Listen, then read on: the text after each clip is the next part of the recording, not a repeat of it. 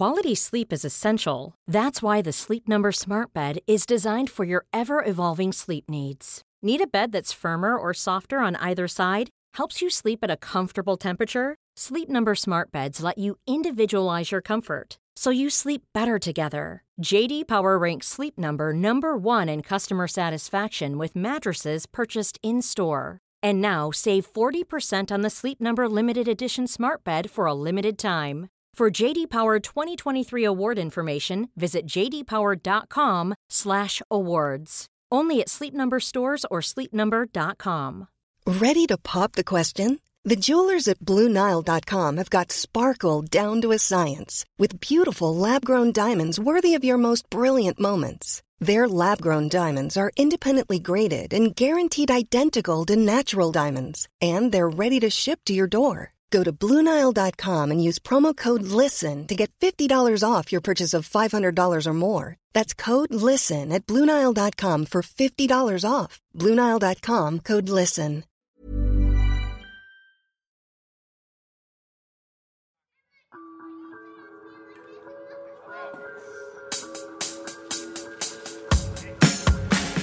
Welcome to my good bad brain. I'm a normal person, so I'm insane. I've got depression and ADHD, but I'm doing better since I medicated me. I'm still not always sure whether I exist or what being a person even really is, but I figured out a long time ago that being alive is beautiful.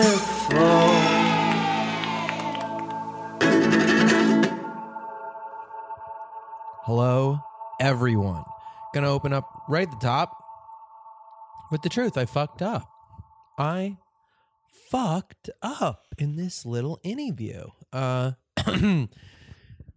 it's a it's very technical, but and whatever. But the long story short is, when I was trying to record this uh, conversation I had with Jocelyn, which was so so lovely, we were talking to these microphones that I usually use the whole time. Uh, but I forgot to press a button on my recording device. That meant I recorded from these internal microphones on the recorder, and those microphones were not right in front of our faces, like this luscious sound right now. They were um that microphone was on the table between us, so the sound is a little weird. I've done my best to salvage it because I didn't want to lose this conversation. Um, because I thought it was really great, and I've been wanting to do this with Jocelyn for a while. You know, I've had like Lily and Aaron, some clever people on here already, and um, yeah, I just of course wanted to get to Jocelyn. So I know this interview. Well, okay, I'll say this. Most of the people I have on here have some kind of like diagnosed mental thing, whatever. Like, right? Like I have ADHD and depression and whatever. Well, I guess actually I don't even know if that's true most of the people. I think what's important here is like Jocelyn uh, is of course interesting to me because I of her struggle. I want to know everybody has their secret struggles. Everyone has tough things that happen to me. But Jocelyn, it's it's not it's her positivity, this like constant energy and readiness and like room for whatever is in front of her. That she approaches anytime I've seen her and worked with her, she approaches things with this like eagerness isn't the right word, but like delight almost. Like I, I think this is the thing about Jocelyn that gets me. It's like we talk on here, I talk I we I talk about living in inquiry a lot. And like if you could greet the unknown or greet difficulty that other people in the world brings you with inquiry instead of judgment. And just encounter your whole world with inquiry instead of judgment. I think jocelyn kind of does that. Like but in, like in this way like anything that could happen bad whatever like oh that now it would kind of have a oh okay. Like we're gonna do that now. And and i've seen her in production you know when you're shooting things and moving around there's nobody who doesn't get tired from it eventually. And Jocelyn is a person who's up very early in the day. You you get to see people at their like grouchiest ultimately if you shoot with them enough. And I've never seen not that she's like I've seen her uh, what what I'm trying to say I've seen her like shift into a serious version of herself that never ceases to be looking for a good answer to this situation for everyone. And I think that like there's a generosity of spirit in that and I believe having that outlook on the universe sort of starts to perpetuate itself. It it creates a levity. My I have a therapist who says uh, said to me once like let things be light. Like like allow lightness in your life. And uh there's great profundity in that. I think there's a huge amount of wisdom and like being able to step back from whatever the fuck is occupying your thoughts, your little human thoughts that seem so heavy, this universe sitting on your shoulders. And just letting yourself be, you know, I don't know, letting things be light, knowing that you are just here for a moment. And that's great. Uh, that every moment that you are here within that moment, you're going to find beautiful or find something beautiful about it. That you're going to choose to be curious and excited about the things you see instead of judgmental and scared. I don't know. It's contagious. Joss, I mean, you know, Joss and I uh, have sort of similar brains, this kind of pace and kind of manic, silly Billy thing that we can do. And I always had so much fun shooting things with her at Clevver. So I don't know. This was nice to talk to her about how is she like that? Why is she like that? What's the Tao of Jocelyn? Um, we this was about a week or so after the Defy stuff happened too, so we talked some about that about Defy shutting down. Anyway, I'm gonna shut up. If you guys like the podcast, uh, please support us at Patreon.com/slash My Good Bad Brain, or just leave us a nice review. That helps us a lot. And um, that's it. That's the business. That's the business. I keep forgetting to do, and I thought I'd throw in here too. Okay, on to this uh, talk that I had with my lovely, uh, wonderful, just uh, all around so Jocelyn-y friend, Jocelyn.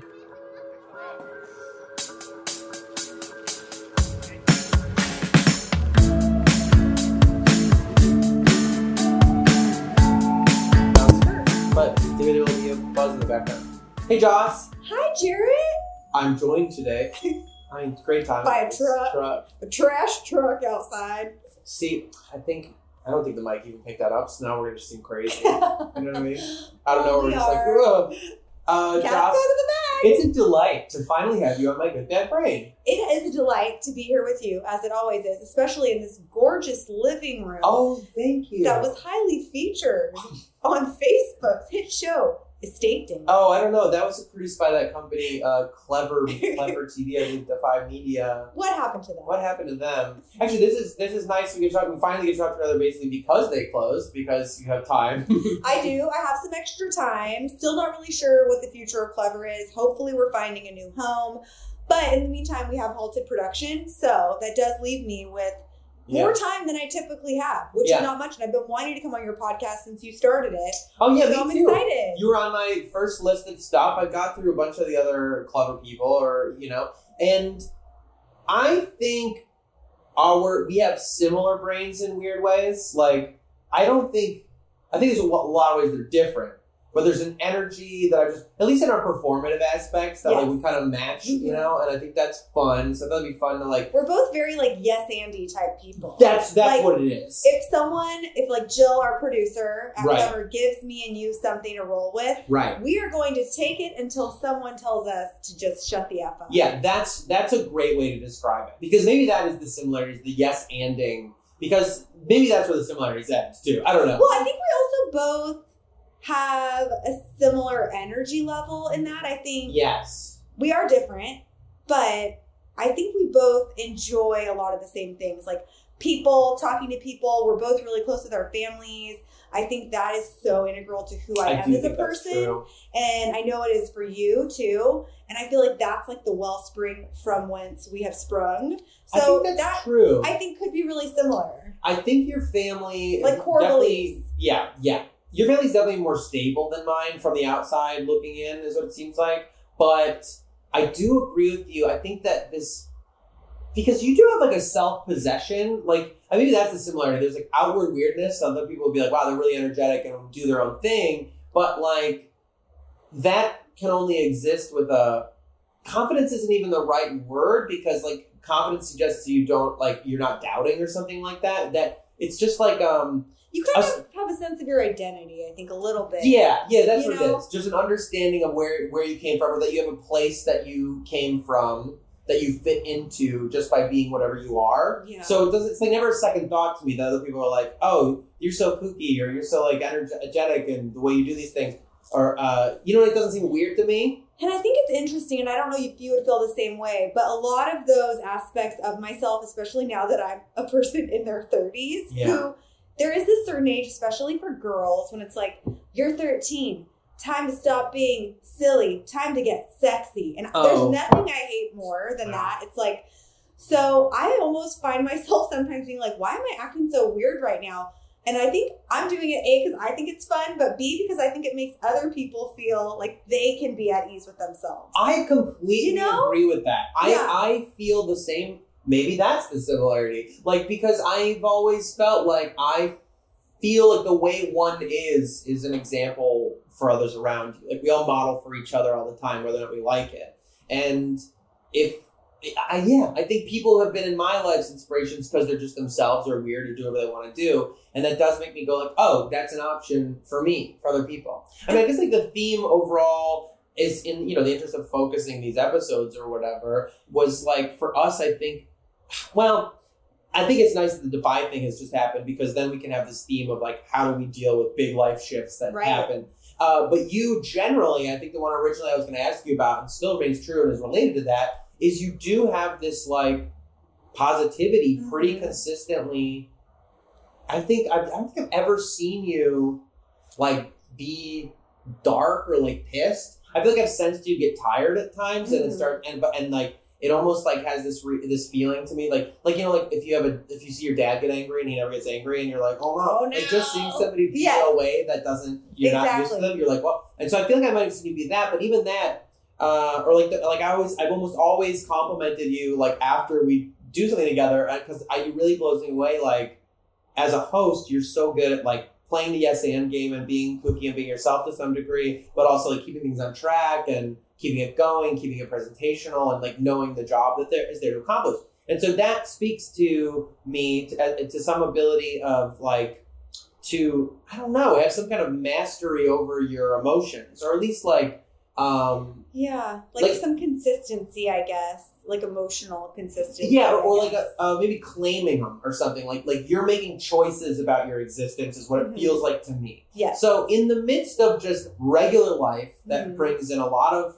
hard, crazy things, we even just cited just the expectation that you're 13, time to be sexy, not silly. Like those, like you're obviously aware of all the weird societal shit everywhere and all the things of regular life. And then on top of it now, like in the instance of a specific thing, like your whole career going like, we're done now with this job. It's crazy. Um, yeah, so let's start there. What does Jocelyn do to say so? Jocelyn Chipper, you well, know? first off, um, I have actually, contrary to probably what most people know about me, been through some really crazy life events Really? in the last five years, which maybe I'll feature talking about on my YouTube channel. Honestly, mm-hmm. they are things I've not opened up about Yeah. because they are not just my story. Right. And I feel like the people involved in some of the things that have happened in my life need to share in that storytelling because it's just as much them Yeah. as me.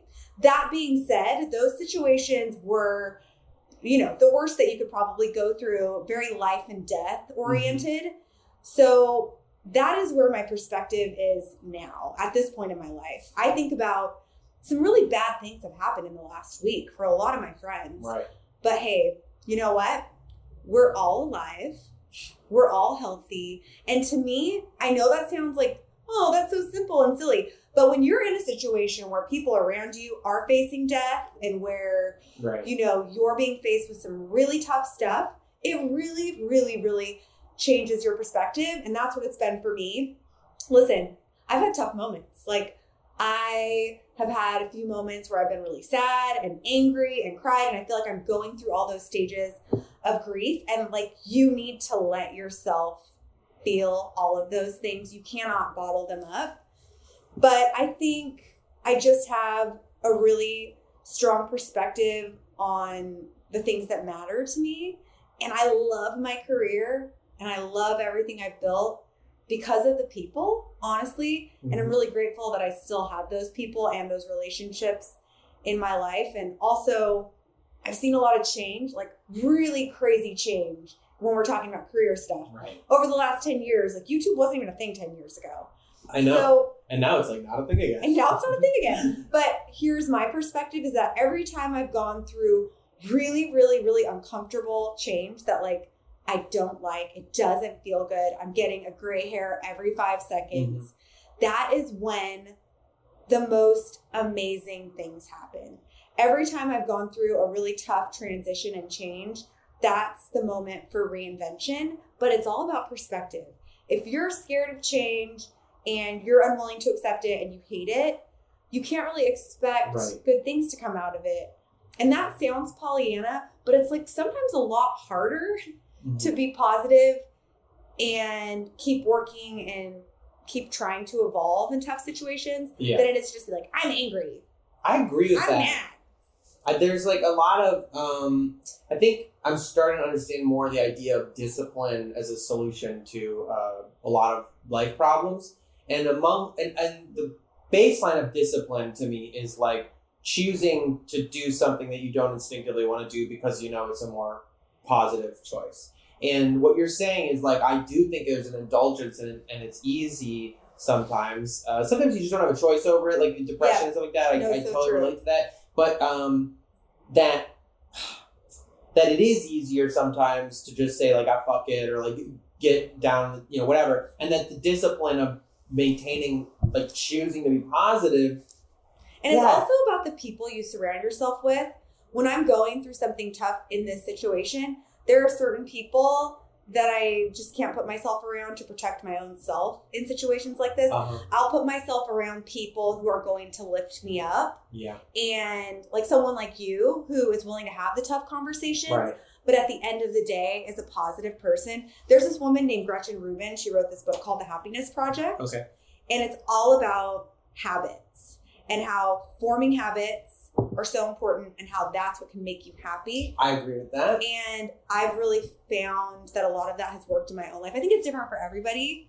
Um, well, what kind of can you get what's what are some habits that you like for example um, i know that if i do something as simple as like light a really beautiful candle in my Mhm. house it will change my mood that's I why I started doing insects for myself it does Um, something to pull me i out think of it really my does head and i also think i was talking to somebody about this the other day and not to get like too deep thoughts but i think that's what we're doing yeah for, is that i think we were made by a creator Mhm. like in the creator's image, like like the creator. So I believe all human beings are meant to be creative and that we're meant to be enjoying creative things. So when I'm like down, I'll go outside and enjoy creation or I'll listen to music that makes me feel good. It's insane how much it can lift your mood to put on some headphones and go get some vitamin D. It Dude, really, really I is. I uh, I said this the other day. I like was because I was doing some boxing with friends, and I was like looking out. I was making new workout playlists I didn't Yeah. have I didn't have them anymore. And I just listened to podcasts so much and things like that. And I was listening to music, and I was like texting my friends, like I was like, "Music's so fucking good, you guys! Isn't like I forgot how good music is. It's I know. Crazy. That's so funny. It, I do think those are like you can think of those things almost as little like um, brain hacks. yeah, know? it's different for everybody because I think happiness is so first off fleeting. It, it can be in and out. It can come and go so quickly.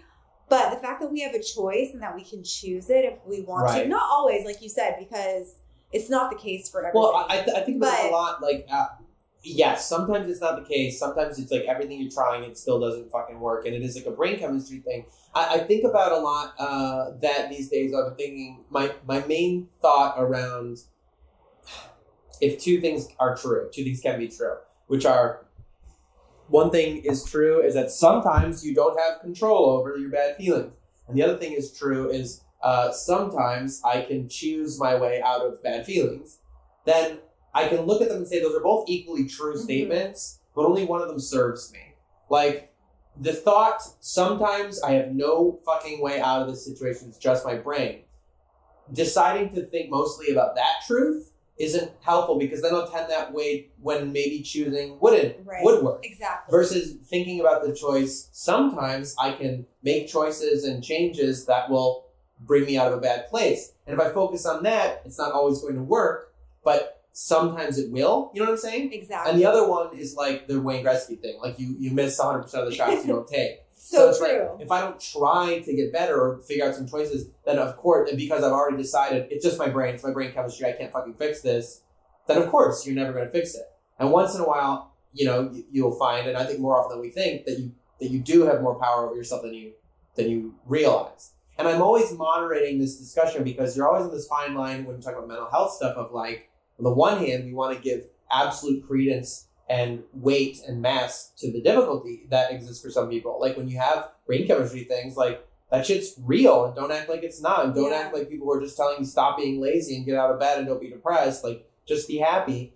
Like that's not an option. it's not realistic. Right. But the other side of it is that like it does help. Like we go to talk therapy and talk therapy can change you in positive ways. The same way somebody saying shitty abusive stuff to you can physically traumatize you and affect your, your brain chemistry. So this idea that there are uh, quote unquote non-physical, like that there's a, a, a thought that you can have or a choice that you can make that can have a physical impact on you, that's also true and empowering. And I feel like it's good to Mhm. focus on that because also and to get even more like uh you know abstract about this like We become our thoughts. but your thoughts are physical like I agree like we we consider them to be an ephemeral thing but it exists because of electrical signals and chemical interactions in your brain uh, at some level your thoughts are physical. are physical things Exactly. And it's very interesting. I think, you know, that whole thing of like, words will never hurt me. I think words and thoughts are so powerful. I know, I don't know if you've ever heard people like joke about this. Like, I've won so many like work fights in the car on the way to work talking to myself Right. or whatever. And I think the way that we talk to ourselves oh, and Oh, the thoughts that we have are what can truly impact our lives for the best and for the worst. And Right. I definitely many times felt found myself going down these rabbit holes where I'm just like having these thoughts. I'm like, where the hell did mm. this even come from? And I have to like make the choice to be like, no, no, no, I'm not even going to think about that. Like moving on, thinking about things that are for me rooted in reality. yeah Um, even that awareness to go where do these thoughts come from like what? How did this just pop into my head? This is weird. Well, I think to realize that I, we are not in like kooky, crazy, mystical, psychic ways, like in very practical ways, we do sponge up the people around us, and we're also made up of other people. Like we are, we receive our DNA from our parents, you know, and that DNA is affected by the things like epigenetics. There are genes that turn on and off based on outside uh, traumatic factors, and they pass those on or not. You know that like we are that sometimes I do believe. Um, traumas or different kinds of thoughts can enter your head and or, or your experience and if you have that ability to observe them moving throughout you sometimes you can't say whoa wait that's not mine like that i'm carrying a weight for a loved one or a partner or a friend or or something Mhm. that like you can if you're not conscious which then again becomes why boundary and personal awareness becomes important because then you can realize when you're taking on other people's baggage or taking on other people's negative talk or you know And even beyond that, I this is like such a Pinterest quote, which I feel like I've just been a plethora of Pinterest quotes Love this it. week. Is that you really do become the people you surround yourself with. I think that's and- so fucking true it's so corny but i've been thinking No, about that like true. a lot lately It's so true. And I've been so fortunate to just be surrounded by really amazing people and have been able to make really good friends, Yeah. friends that are like family to me. I also like my family and they're great, which is, you know, not everybody can say that, especially in LA. People are like, I want to get away from my family. And so, you know, I, I I feel as though these people around me like lift me up to new places where my new my norm is different than it might be for Yeah. other people. So i think that's a tough thing to do to look around your life and see like how are the people around me acting and like because they might be your really good friends and stuff too but you have to be i think we have to be realistic like and How- how protective do- of yourself at a certain level. Like yeah you know, at a certain point, it's okay to kind of choose yourself because Yeah. you can't you really can't fix other people and if they you know don't want to realize some of the things that are going on with them or don't want to talk about them or try to improve upon them after a certain point like it's just hard and i've had people Yeah. in my life where i'm just like i love you so much but i cannot do this in the way that i am anymore like i have to separate myself a little bit Yeah. you know I mean, I kind of buy that thing that you become the average of like the five people you're it's so to. true it's I so think true it is true, and I think I'm really grateful that the people around me are supportive, but, uh, but not even that so much. I, I what I'm inspired by is people who are doing their own shit, who are like Mhm. Out there in the world taking risks talking being themselves creative positively. Yeah, being creative, trying to do something. And there's this like people always say like I feel like the first time I heard the phrase like ambitious is a good thing was in the context of romantic interest. Was that like people like a guy who's ambitious or something like that. But I realized as I got older that like as much as I like to veg and do nothing or whatever, like I do have dreams and I and I fucking lose my mind if I don't create. And it's easy to fall into ruts of not doing that. And it's easier to not if you're surrounded by people who also create and do things. exactly You know? And like and like, dude, I, I don't know. It's just it's so easy to and my friend Zeke Zeke says we uh, co-sign each other's bullshit, you know. Mostly it's around like uh, making funny. poor food choices. Like we're together, we're like, "You want to get ice cream?" yeah Like, yeah, yeah I love yeah you co-sign my bullshit. But I trust him to not co-sign certain kinds of bullshit because he's a good friend and a good person who's done his work. And I think you have to like look at your your dynamic sometimes and be like, who am I in this dynamic? Am I the co-signer or am I being co-signed? Because you need some know people in your life. You need- I think we all do. It doesn't really matter, you know, whether your ages are different or that dynamic doesn't match up. Like, I know that, like, for example, all the people in my immediate family, actually not my mom, she's like too nice, but that my sister and brother will be like, you like have to stop. You're ridiculous. Yeah. Like, that is not working. You need to like change it up you know, whatever it is, whether it's a big thing or a small thing, a character flaw or like an outfit choice, whatever. right. I know that they're going to be like, you look stupid, stop being dumb. And I'm so grateful that I have those people Yeah. who will actually be for real with me. I think that it was hard for me to realize that's a, that's a good observation. It was hard no people are the ones who actually care about you. I think that's true. I, it's just again one of those things that you need to be able to distinguish and make sure that that's true. I agree. Because there are also people who are just fucking negative and just like they're putting their own fear of failure out there in the world onto you by Mhm. telling you no and blah blah blah. But um, it's been hard for me to learn because I think I wanted acceptance so Yeah. bad from like blind acceptance, especially like from like unconditional love from the people close to me, to realize that some of the people who love me the most who say no or, or criticize things I do are doing it because they're right. And like ultimately they're like, I'm making Yeah. self destructive choices and they're just like, I'm not gonna agree with that. And I think like one of the comments I get a lot from like, people that meet me are like, you really don't care what people think. And I'm like, you're right. But however, I have a handful of people in my life that I really care Yeah. what they think. Same. And I think that's why, you know, for me at least, like covering this young celebrity news for so long, a lot of these young kids who rise to stardom at such a young age do not have anyone in their life who is A, telling them no, Right. or B, that they care about their opinion enough to stop doing the bad things that they're doing or Right. whatnot. So, like, I have a handful of people in my life that I'm like, if they looked at me with question marks in their eyes, I would think twice. But then a lot of other people, I'm just like, yeah. thank you, next. I think that's thank you. No. Great song. Great song.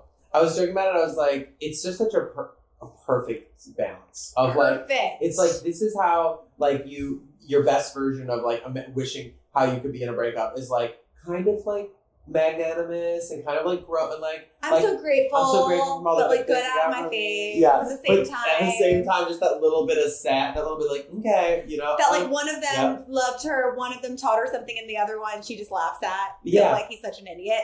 I don't know. I just thought everyone I know, even my grandma, probably freaking relates to that song.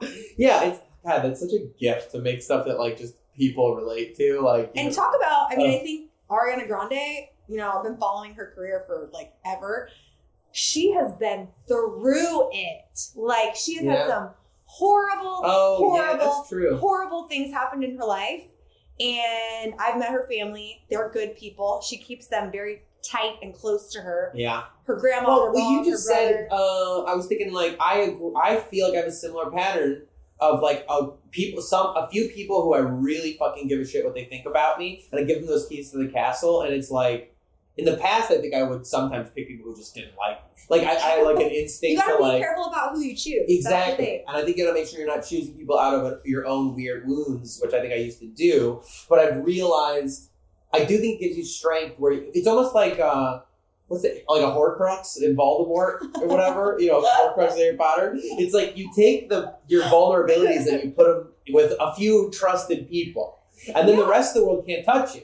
You're like, well, if these people are disappointed in me, I'll probably like totally shatter. But you know, Exactly. But I also think- trust them that if they are going to feel that way about me, then it's real and I should probably take it seriously. And I think being vulnerable and having like those really vulnerable moments, those authentic moments, are what people actually relate to. There's just so much BS out there right now. I Yeah. feel like top to bottom, especially with like younger generations who don't have much experience speaking to people, they're just like texting and snapping all the time. Right.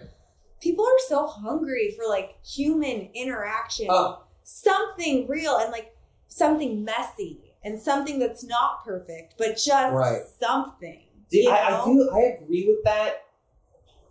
Uh, Because I think we're so interconnected at this point, Jarrett. Like the fact that I could like tweet someone like Barack Obama and maybe he'll see it. That's crazy. that but also, have I spoken to a human being in person in three days? Like, well, I was just thinking when you said that that we do live in a weird. I, I don't know what youth are like now. Like I don't because everything's recorded and everything's tracked, and that means like everything's judged, and it's almost like this round like.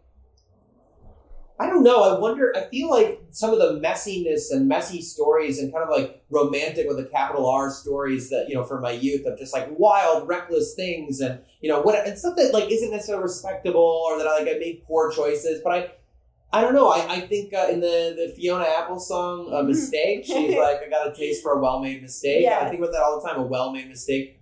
That side note. One time, my little brother, um, he was getting, he was writing some poems. I like to write poems, and he was writing some poems. And he sent it to the group chat. This poem that he wrote, and he read it in this um, in this uh, voice. Like it's hard not to read poems without doing a poem voice. That's not your real voice. And is it always mildly like East Atlantic or British? no, or well, something? yeah, it depends what it is. It's either you're going to go with the slam poetry voice. Yes. And this is where I am. This is where I've been. And this is where I'm going.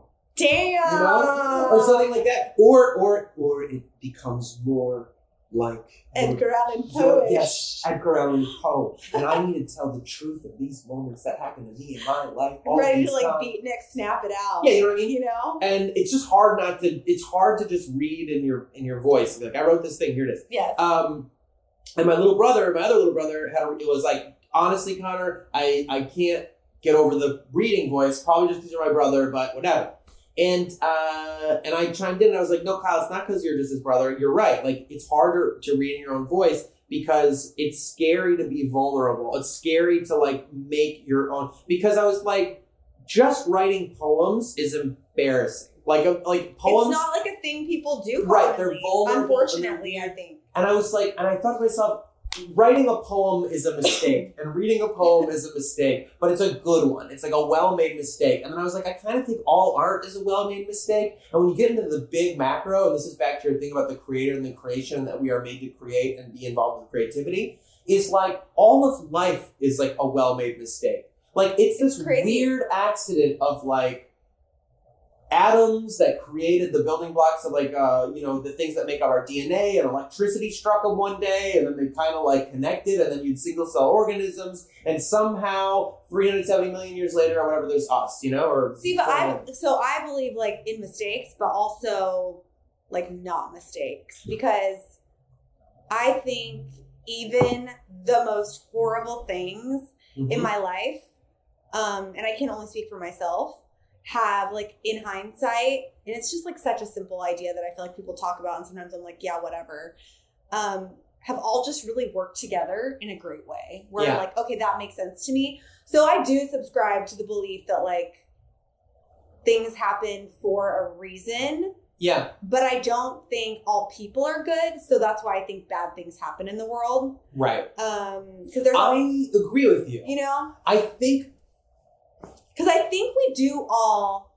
I think most human beings are in this epic search for purpose, and people are trying to figure it out. And I think we all have one. I really do believe that. I don't think there's a single person on this earth with no purpose. I think that's so much of what our journey Mhm. is about. this is. I guess by the time this comes out, it'll be a few weeks ago. But I did a, a thing about. um Did you read The Alchemist? I haven't. I finally I, I listened to a book on tape. People recommended. Did you like it? birthday, I like really liked it a lot. I, I thought it was really great, and they talking about about it in uh, in a they talk in it about this idea of your personal legend. That everybody has a personal legend, and you can feel if you're not living it or not. Like you one and once you learn, they say that uh, to learn the true language of the world and to read the signs and omens of the world. Like once you do, you can't ignore it, and that like you will know if you're not living your legend, and that everyone has one. And since that, I've been like kind of infected by that, which comes a little bit full circle to the Defy stuff, where I was like, I was thinking when I found it, it, it was gone. Like most things that are, are big tra- changes in my life, I don't have much reaction to them. I'm just like, oh, okay, yeah, I'm used to that. Like you yeah. stand on rugs till they go away, things go away but um but also uh it, Defy had become one of these things for me that was like not sustaining me. And I was like freelancing. There would be there sometimes it was enough to make me be like, oh, I'm working on some stuff. And, but like it would just be enough to kind of to not go do the next thing, to not go do something big and scary and different, you know, and uh, to not go live my personal legend, which is part of the thing in the book where it, where they're like, you can be having a happy, good, content, successful, warm life and still not be living your personal legend. totally agree. And that's how I felt when this change happened. And maybe that's that's part of this theme uh, we can talk about, I guess, about like how do you deal with big fucking upheavals in your life. Um, I really do think, as corny as it sounds, that that when something comes and blows everything up in your life, like what a gift that is. Like because now you you have the freedom to do whatever. I I uh, used to call it the snow day sort of effect for myself. That I had like um, anytime anything is canceled, I have an instinctive positive reaction to it. Even if it's something I was like really looking forward to, like it doesn't matter if it would be like a cool meeting or like a date or like a fi- whatever. If it gets canceled last minute, I still always have the automatic response of like, "Great, cool. oh great, I, I don't have to do that," you know. And But I think it's that. great. And I think once you've hit this place of, you know, rock bottom, like a company closing, it's not rock bottom for me personally. No. Um, but once that band aid has been fully ripped off, you only have one place to go, and it's a good place because nothing bad can happen from, and there's, it's gone, it's ended, Right. it's over. And I think it's all about perspective and intention. If you intend to do something good, if you're willing to work hard, willing to actually work hard, not talk about working hard, Dude, that's but fucking hard. actually do it. Yeah. It is hard. It's not called easy work. It's called hard work. Right. If you're willing to have the intention to do that and also have the mindset of like, I'm not scared. I am a little scared to move forward, but you know what? I'm going to own that and I'm going to keep taking one step at a time moving forward. Yeah. And you know, the hardest thing about this situation, I know I'm going to be okay. Like I know, I I. I, I believe that. I really do. But then, you know, you see the people around you who are not only colleagues, but also in this business that I've helped build from day one, Right. people who have truly become like good friends, Yeah. losing everything in their career in like literally the course of two minutes. It's really sucks. It And that's it. suck. And you know, that's all. You just have to sort of own that for a little bit and be like, this really sucks. But now I'm at this point where I'm like, okay, like, what can I do to help all these people get jobs? What can I do to do whatever I can do to help these people Yeah. move forward? Um, because there's just so much positivity in those like action oriented things. And I think love Yeah. is such a tossed around word, but I think it's a verb. And unless you're like doing things to show that to people, it's to me not as powerful. You know, Yeah. if you're feeling it for yourself, that's great. But if you want to share that with the world, you have to do things.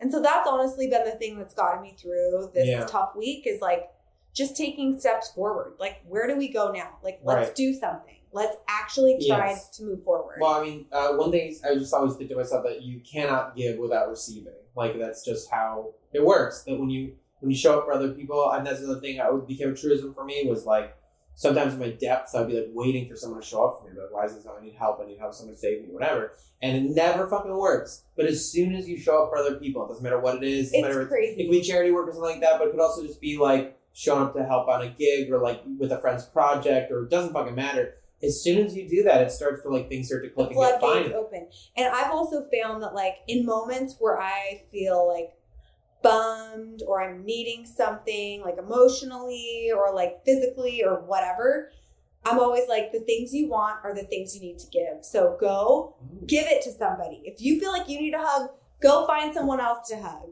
That's Maybe nice. they need a hug. And then it's weird how the law of attraction works like that because I have been literally, because I believe there's a lot of good people in the world already. I do believe Sure. that. But I've been shell shocked by the amount of people, strangers, people I don't know, people that I'm a fan of, business owners, venture capital people, whoever. Jared, the amount of people who have reached out to me in the last week has Yeah. been like Christmas Day every day. It's Uh, crazy. Yeah. And I just Well, that is. I think it's pretty dope. awesome. I think it's like says a lot of good things about the world, but that's not I also think it says a lot of good things about you. Well, thank you. That's very sweet. That's a nice way to think about it. About I do think that's true. It is like, but you have a very positive impact on people around you. I think, and you've been like That's you've been you've been clever. You've been that since the beginning. that's the goal. And also I think that company was built on a foundation like that. Like Dana Ward. Right. It's I mean, you're not gonna meet Amazing. a more kind person Right. in the world. And Yeah, she's always been so like weirdly kind. Like to me, I feel like like um like she'll probably someone. see something random and text it to you or send you an yeah, email. yeah, or like just she would like like th- I don't know she respond to things online or that. I was just like I don't know, it's just weird. Like I even never knew even that well, but it's like just she's got a kindness and um it's weird like what was I gonna say? You know, some people like it's exciting when you meet somebody who texts back fast Mhm. and you're like, oh, we're gonna be Great. fast texters. We're gonna be texting back and forth. we're just oh you're a human being like me because Yeah. when I would sit here and wonder like why does it take people so long if I can text back blah blah blah, blah you, oh you're like that too she feels like that like somebody who's like On the game. on the game aware of people aware of you and, and like in a, in a in a positive way like in a takes you in thinks about you emotionally responds. consistent and like someone who genuinely cares about people and especially people who can do nothing for her. Like yeah. you know especially in our industry i know there are a lot of opportunistic people. Truthfully i don't really care. Like i'm down to help whoever. Hmm but sometimes it can get really discouraging when you feel like and i don't really have much to offer people but i see it happen around me. Yeah. Like are you just being that person's friend because you want something out of them?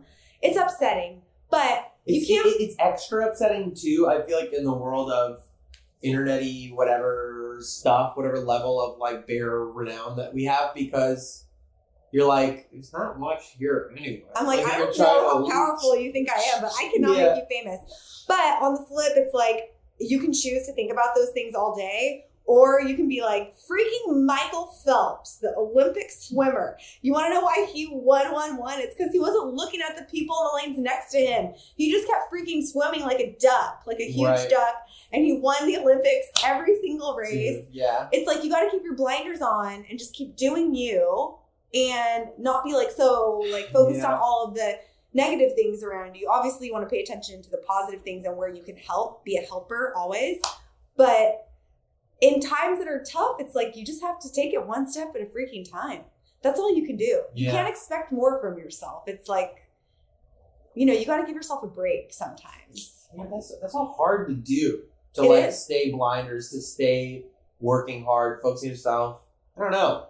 it is hard because you also don't want to be like so inwardly focused that you're not looking for opportunities to help other people too Mm-hmm. but i think when you start to like form those good habits getting back to that i love that book i think you would like it What is it on? it's called the happiness project Okay. and it's all about forming good habits. Like the woman who wrote the book was like, I realized that, you know, saving photos and letters people had written me and keeping them in a box so that I could look at them sometimes, that made me happy. So I organized all my photos and letters, Mhm. like something that easy. Or having That's clutter cool. in my home made me stressed out all the time. So I finally got rid of it. Or, you know, I realized I was always fighting with my husband when this happened or X, Y, and Z. And then forming Right. habits to try to change. I mean, we're not perfect, but you Yeah. know, we're like people, we're on this journey. And it's like, you just got to give yourself a break sometimes because it's just not perfect, Fuck yeah. you know? Yeah, I do. I don't know. It's like I'm just. But I think it, I love what you're No, saying about the yeah. legend thing Yeah. because I like we were talking about I'm a very like mind body spirit person and I do believe that we all have souls and spirits and like I remember as a kid this is like so weird I don't know if you've experienced this like I think I was like probably around 10 like old enough to kind of be able to describe it cohesively to my parents but I remember one day just like doing my thing and running around and then going in the bathroom and looking at myself in the mirror and being like, who's that? And being like, whoa, that's me. Because I was so like in myself that Yeah. I almost like forgot what I looked like, which sounds kind of wild. But I had this No, kind of reaction. And I think that's a strong indication that you are very like spiritually connected and like, this thing is like. that this is like our shell, you know, and like I love my body and I'm grateful for it and I like dressing up and doing all the, you know, weird Yeah. beauty things and whatever, fashion, etc. Mhm. But at the end of the day, it's like for me so much more valuable to just have that spiritual life be what's most important Mhm. and try to focus on that, which is like really hard for me sometimes, Is honestly. that, oh, how, what is that spiritual life? How does it manifest for you? Like, and, and specifically, is it you go to church? Is it a church thing? yeah so i'm christian and i think um it's interesting because i think a lot of people's like depiction of like what we grow up with like organized religion and myself included like growing up in church and i went to christian school i definitely had a very negative Yeah. viewpoint of a lot of it and a lot Right. of very negative experiences with a lot of the people um as i got older i came to just understand like we're all flawed and you can't really like take a whole like belief system for all of its people even though honestly people are the only examples we have Mhm. so that's like where i'm rooted in and i do go to church and um but beyond that like the day to day of it i think what's most important for me is that i'm like obsessed with doing things like i only find value in being busy Mm. like being so busy makes me feel like a better person like if i'm Yeah. constantly doing something i'm okay and so for me i've had to like learn how to be silent Mhm. and just like close off my thoughts and have these moments whether it's like in prayer or just like trying to like listen to what I think like God might be trying to tell me or whatever and I know that like obviously sounds crazy to many people Mhm. But I feel that it brings me a lot of like clarity and peace and sometimes nuggets of wisdom you know Yes. and hard learning lessons Yeah. so You know, it's interesting. Uh, oh, God. I- painful things. Like sometimes. literally, God. I mean, like, what kind of painful things? What do you mean? Like sometimes, you know, in those moments, you're. I'll, I'll be like, you know, sitting there and trying to like focus on like, you know, whatever, and then I'll be like, oh, I have a list of seventy five things to do, and I just realize that like my priorities are all over the place, and that I'm finding my value in like doing too many things and being too busy mm-hmm. and just being a doer. Yeah. Which is like not always a bad thing, but if that's like it's a bad thing. all that you are and that you're not comfortable also chilling out, Yeah, that might be something to reflect on. I agree with that. And I'm actually learning a lot about that right now because that's something I've realized like time management and like relaxation is hard for me to like chill out. Yeah. That's going to be like a life struggle. I know. I think you should spend some time there because I do think in this space that you create, the creation of space like that, things fall into it and open up, and I, it's like in yoga. It's like people who can't, people who, people who don't like to do yoga who go like, that's too boring. I just can't sit there. It's like, oh, that that you should do yoga then, because like there's something in that silence, there's something in that space and stillness that you're avoiding. You know? I totally agree with you. And I have so many friends that as we become adults and like my friends are starting to have kids and like go through hard life things like losing parents or just the challenges of adulting and like doing it all have like a lot of them have gotten into meditation mm-hmm. and find so much peace and solitude through that and that's what i feel that i get Yeah. through those like focused moments of silence or prayer or whatever but it's it's hard for me to chill out it's, It's- yeah. really hard for me I totally get that. It's weird because I'm on the other. I feel like I have the opposite, where I feel I. that's probably a gift i think Mm, well, here's the here's what is my issue with it. I think it is. I think that ultimately there's positive things about I'm grateful for. I had to do them for a reason. I think I spent so much time. Well, first just burying it all and avoiding everything and not you know. But as soon as I got in touch with like my pain and my traumas and my things, my avoidances, my fears, whatever, I think I spent so much time and energy creating, like being like.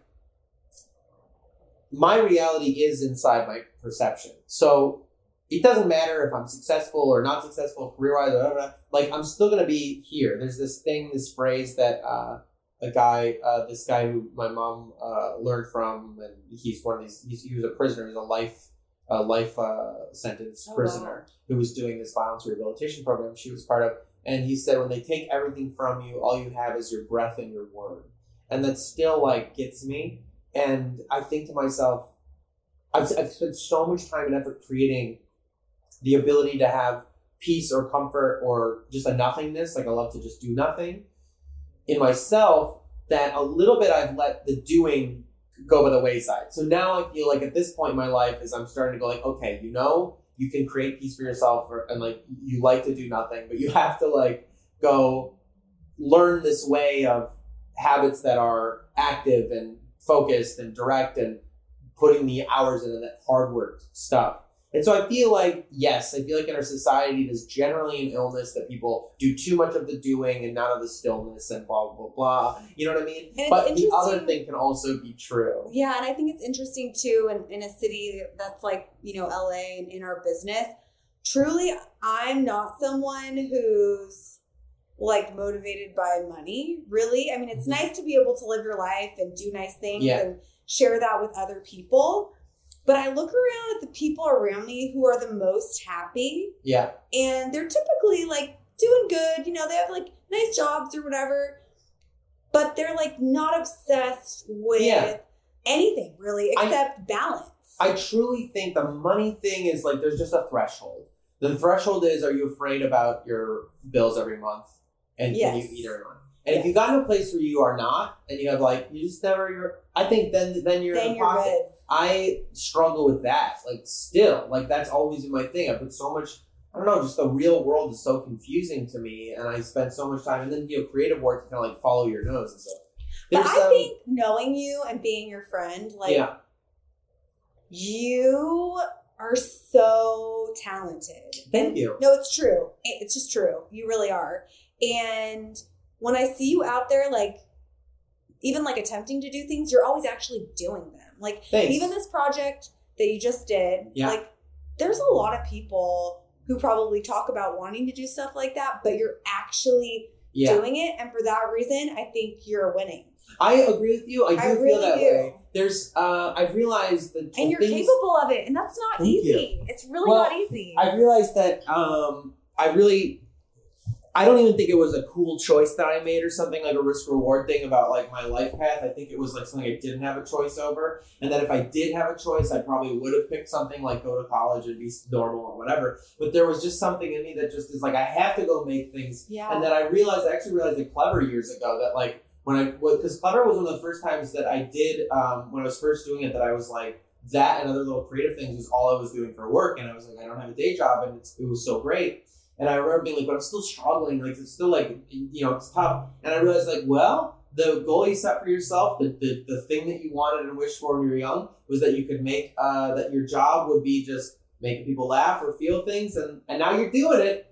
You didn't say I want to be fucking super rich. You said honestly, Yeah. I know it's You know? crazy, and it's like honestly, if I wanted to be like the richest person ever, I would definitely be doing something else. Like yeah, even definitely. in the wake in the wake of this week, I'm like, why am I not like doing some? Why am I not like a nurse or something? Yes, I was talking. I Like, think why didn't I go the- to like law school? I think with like family. I'm like, if we wanted to be rich and that's all it was, I'm like, it'll be obvious. I feel like it'll be easy. I get, I get into fucking oil. Like, you know what I mean? Like, it seems so, so obvious to make money. You just like become a fucking stockbroker, or you go get natural resources. Like, that's what you would do. One hundred percent, and it's just funny to me. I'm like, I'm definitely not doing this, and I'm very grateful. I make a good living, and I'm grateful for it. Yeah. But like, if I want to make a lot of money, I would be doing something totally different. something fucking I'm like, it seems like getting rich is. I mean, it's not easy, but like, there is a way to do it. It is funny when you like feel like you're afflicted with like I have to do this other stupid career that's like all nebulous and I I, I just have to because I don't have a fucking choice. My family thought I was crazy for the first little while working on the internet before it was Yeah. a thing. They're like, I just think it's so What? funny, like how obvious it seems to us, like how easy it would be to make money it's if like we just weren't so fucking stupid. If we weren't I, so like. it's just true, and I actually believe that, and I think it's pretty rational. It's a very rational thought. I do too. I do think. Sorry, I'm turning the lights on because it got gloomy in here. as we talk. I do think that like. Ah, everything from the outside is is simpler. I a fan. no, Uh, it does you know? seem more simple from the outside, and you know, fortunately, I choose to believe for us, we've chosen these career paths that intertwine with our life paths. Yes, that Yeah. like, you know. Choose your own adventure. And that's true. my favorite books when I was a kid, of course. which I mean, says a lot about life. think You know, like so I realized when I chose like I was like the, when I get to create projects and I get to produce or write or direct on them and in that very creative capacity, I was like just the idea of being a producer is as is high risk reward basically where it's like I, I would look around and be like because you go through stints where you're not working on anything and you're just like you know and I would be like damn I wish I just picked something like like like sound engineering and recording or, or like uh or like being a, a DP or, or a, an operator because like then I would just be working all the time and you'd be consistent and da da da da. But the reality is, those things also are limited in like you can only go so far. You'll just be a day gig person. And if you want to make big, crazy things, like you just have to start doing it. And one day it might even make you very rich. Who knows? It might make you very successful. It might never, but you just have to realize that it, it is that risk reward thing of like if you want to be the one that gets to make the choices and get to create the weird things that live in your head and whatever that dream may be, even if it's not a quote unquote creative dream. Like if you are making the choice that you want to go be a mover and shaker, manifesting things that don't exist yet just because you imagined them, then like that's a risk reward and you'll always have the peace of mind that at least you didn't miss an opportunity. Like I think always yeah, have the peace of mind because I think regret is Oh, very powerful, very powerful. and I think I no regrets. I I, love- I, I love the show Friday Night Lights. No regrets, no regrets. They always say that say on that? that show. I think that's so funny because I think about whenever I think of that like no regrets, the way like when it's misspelled, Yeah, like the tattoos, regrets. regrets. That um, I actually had to. I came to myself uh, a while ago and I realized no, no, regret is very useful. Shame, I think, has no yeah, purpose. Shame has its own just toxic, masturbatory, like sort a of prison. corrosive. Yeah, it's not useful. It's like, oh, but regret is very useful. Like you have to be able to look at choices you made or situations you've been in and go, I don't like that and I don't want to do that again. But I think that distinction is important to make with yourself Mhm. because it's so easy that we fall into this camp of being like, no regrets, no shame, and whatever. But like, then you just don't learn from your mistakes. Yes, regrets are useful learning tools. But what you were just saying about um the this this uh you'll know that the regret you'll know like that's the that legend stuff to me too the personal legend stuff and that's what I, has been in the back of my head and why the defy thing's a little bit of a gift and all these other things are a little bit of a gift like all big upheaval is like an opportunity and a, a gift is that like there was something that's screaming at me all the time. That's screaming whispering in the corners and itching in the back of your neck that says like you're not really doing it though. You're not really doing what you really know you should be doing or trying to do. And I think that voice isn't always easy to listen to No. partly because it's not very clear because then you go like yeah you're right. What am i supposed to do? And then it goes silent. Like I, I used to feel that a lot like acting i was like eventually i knew i knew i wanted to write or do other things because i was like i have something to say it always felt like inside of me there was a voice that was screaming i have something to say and then it kind of felt like someone would hand you the mic and then you'd go like I'm gonna say what you told me to I say. don't know what to say. Yeah. You know what I mean? So No, like I do think it does take more effort and clarity, and I'm still struggling with that. Like I like the manifestation stuff, the law of attraction stuff people are into.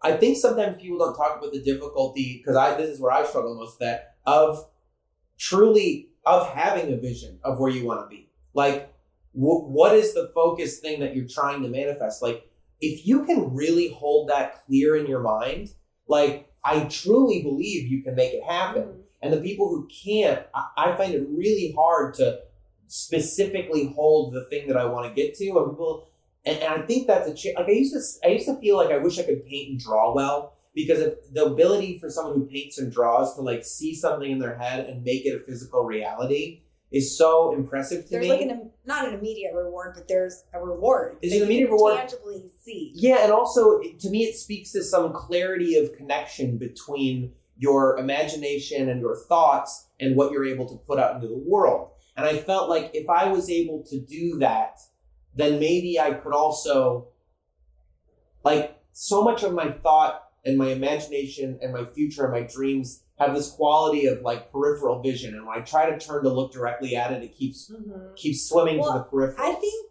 Do you know what I'm And, like, saying? I would encourage you because I think that concept of like, what's my what's my vision? What's my brand, which is a word that's thrown around so much.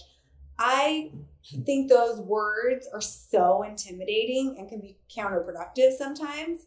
I like them though. I Mhm. do. Um, and I think your vision can be something like like for me, part of my vision is that I want to be a positive light in the world and that I don't think having fun is something that we should take for granted. I think you should have fun all the time as Yep. much as you can. Mhm. And those are some real simple ideas that people probably think are crazy, but that is the place from which that's like my goal, right? Like that's what I want Yep. people to feel when they watch my content or see me or whatever. I want them to feel uplifted and and like it's fun and they feel good about themselves, Mhm. like they can do what they want to. But it's not for me, it's not like my vision is that I want to be president in 2060. Like I've never felt that way. Yeah. I just know that I feel that my purpose is to do those other things. And so I think my dad always says that, you know, money and people and whatever always follow a good vision. Yeah. And if you have, Damn, you told me that once. That's so good. if, and so my dad was like, all these people who are worried, like, how am I going to get the money for this? What am I going to do? Like, we don't have money to do this or make this show or do whatever. If you have a vision, if you have real vision, the money will always come to you. I think. I think you're right. I believe it, and I've seen it happen around me so many times. I think people don't. I think people will. Cause this is my feeling too. When I say people, like you'll have an idea, but like you have to get good at the ability of communicating that idea to other people. So like if I have a vision for like let's say let's use this very specific to me example. If I have a movie something I want to make, right?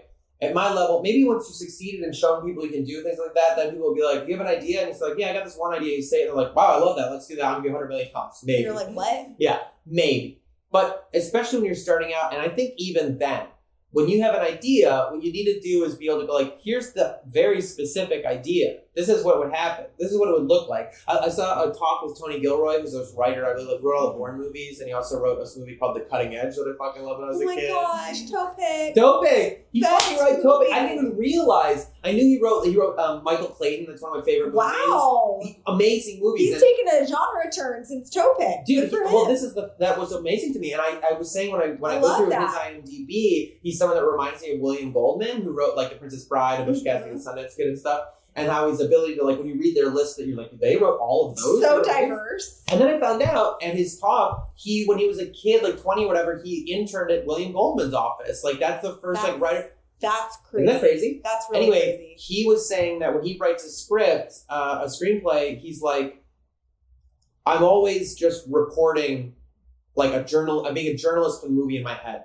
That like he sees the whole movie very clearly by the time he's writing the screenplay. So And, and like you write a whole treatment, and then he'll go, just backwards from watch there. the movie in his head and write it down. That's and- so interesting. to approach things with that kind of clarity and go like so if you have this uh, a vision like you said that your that your dad uh, your dad's principle of like money and support and people follow a vision i think that that is correct you just have to be able to really have that vision and it takes time, and I think it takes patience, a lot of patience, because like and even work right like and that that day so in day work. out work Like I don't think a lot of people honestly are want to work. I don't, and that's i think okay. that's true And I think some people should just be like, I don't really want to work hard, and like let's Ugh. accept it. And i have move a on. friend who- I mean, it's not on brand for me, i know but like it's okay. No, I, just similar to that thing about like I wish I just wanted to make money. That'd be so easy. Similar to that, I had a friend who uh, I had a friend. Um, she has a someone who's watching their dogs and was like, yeah, she just this person who watches dogs. She just is like massage therapist and trains some people sometimes and watches dogs. And that's and like it. hangs out. and that's her life, and she loves it. And I'm like,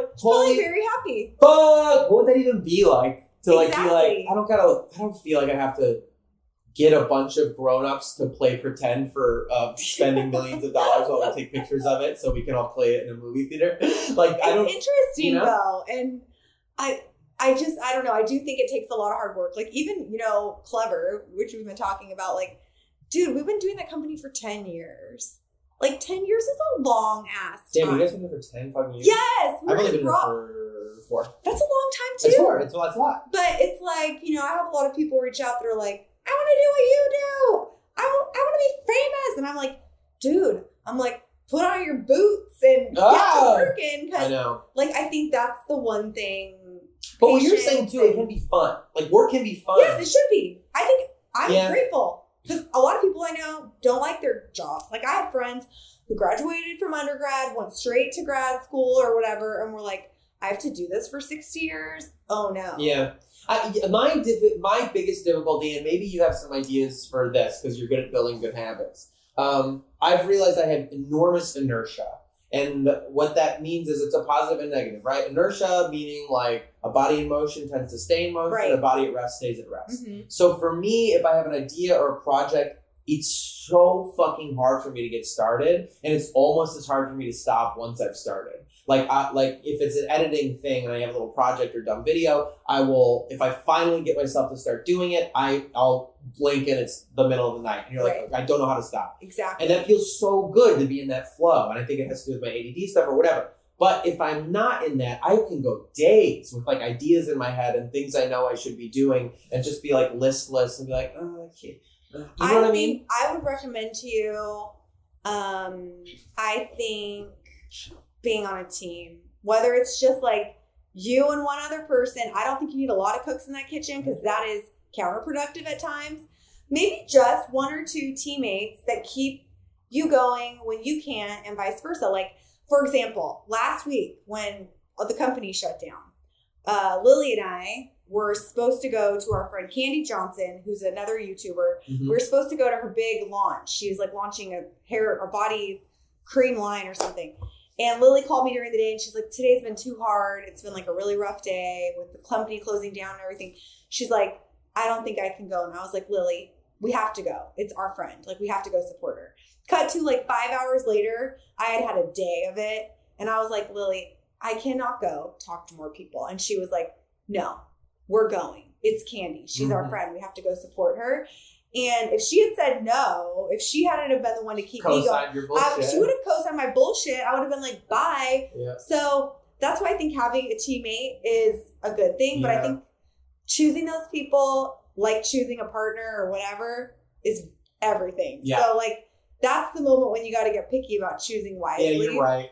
You're right. But You're so have right. like great people around you. That's I- true, and I like Zeke is my creative. Zeke partner, is awesome. He's so fucking great, and like uh, we actually one of the coping strategies and ADHD stuff they tell you is called body doubling. When you have difficulty getting work done, literally just sitting in a room with another person like helps you. And sometimes that's what we do. Sometimes we'll have days like we get together intending to write, we just just end up taking care of individual administrative bullshit, right. and just I wouldn't have done it if Being were like with someone else room. is helpful. I think that, makes helpful.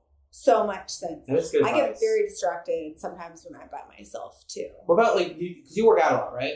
Yeah, How do you I do. do? you do that on your own, or do you have like workout buddies, Um, accountability buddies? So interestingly, I actually go to classes mostly that's because I find that being with other people and being like, oh, I don't want to let this lady next to me down if I don't do my Pilates well, which is so dumb and absolutely not true. But I do find that I'm willing to push myself a lot harder if I feel like I'm in a community with it. Even that's very positive and unique though, like because usually like it's a, it's a competitive thing that comes out of you. I mean, you've been to Soul Cycle. We've worked out together Yeah, a lot. Cycle's We, you and I have worked gone to a Oh, that lot of a workouts, thing. and you know, there's just something about being in a room full of energy and full of like sweat, and everybody's like in it together, and you're a team. You're like a wolf pack or something. Yeah, you know. totally. and also working out for me and talking about like your podcast being focused on mental health i think working out for me is one of the number one things i can do um, to really keep my mental health in a good place Yep, I agree with that completely. Whenever I, i feel really breaks- down if i don't work out i don't Yeah. sleep Yeah, I don't know. I uh, it's been tough lately. I've been just very inconsistent. But usually I get like one or maybe two days a week at the very That's fucking great. least.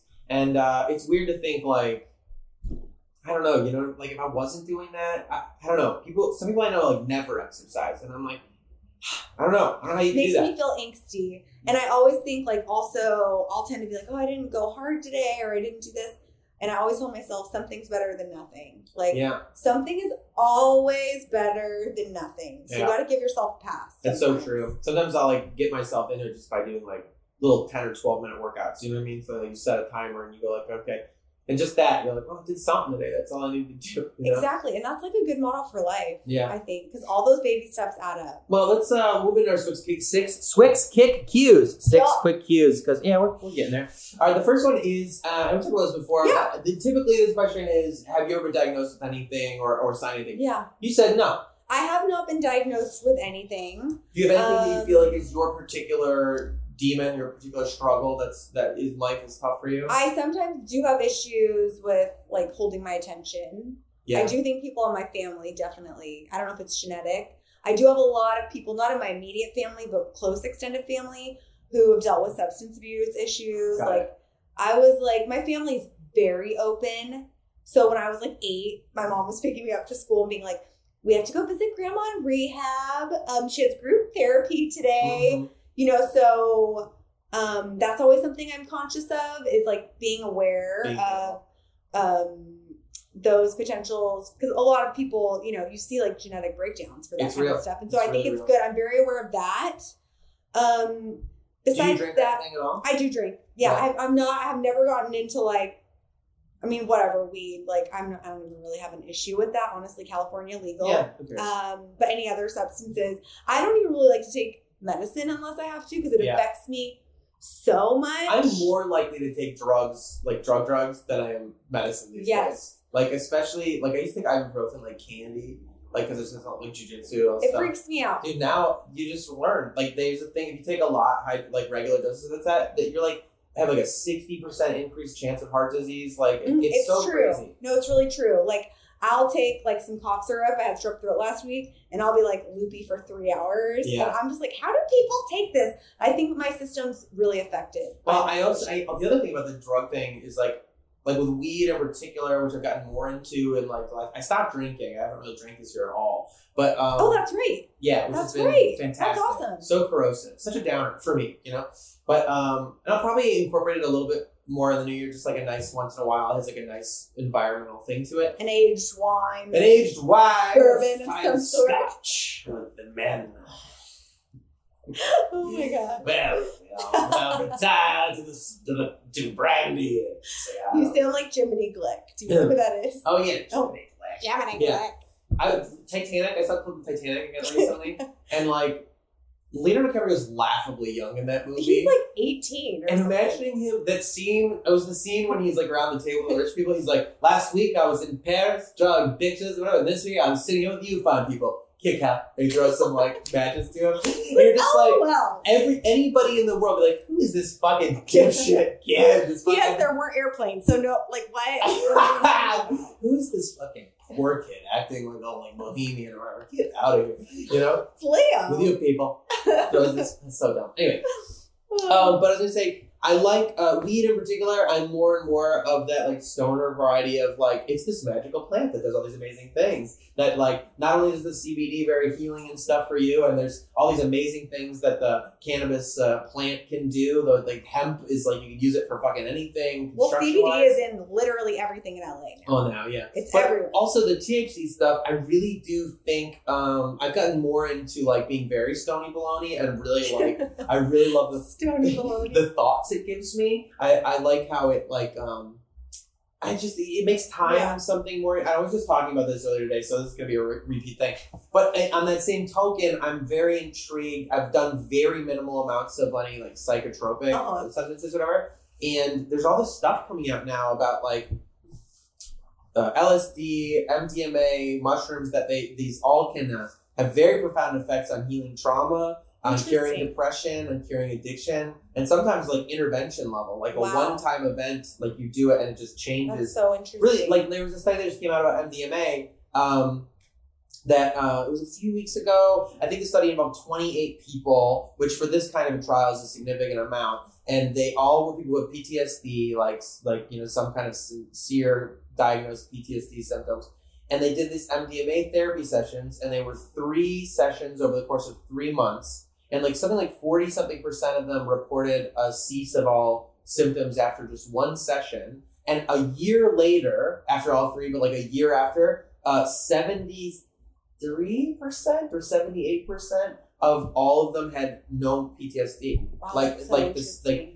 Like they might have had other things still, but like no longer do they fit the diagnosis that diagnosis. PTSD. That's so interesting. And so you're like, yeah, that basically my mom's done some MDMA uh, facilitated therapy and uh, it says great things about it. That basically like it does help you just rewire your brain. The way my mom described it was that it was like you could under the influence of these things with all this these good chemicals in your brain that make you feel happy, then a therapist or somebody could say like, hey, so you feeling good and stuff, right? Yeah, uh, you know that thing that that you we were talking about that causes you a lot of pain, that scary thing that happened in your life or whatever.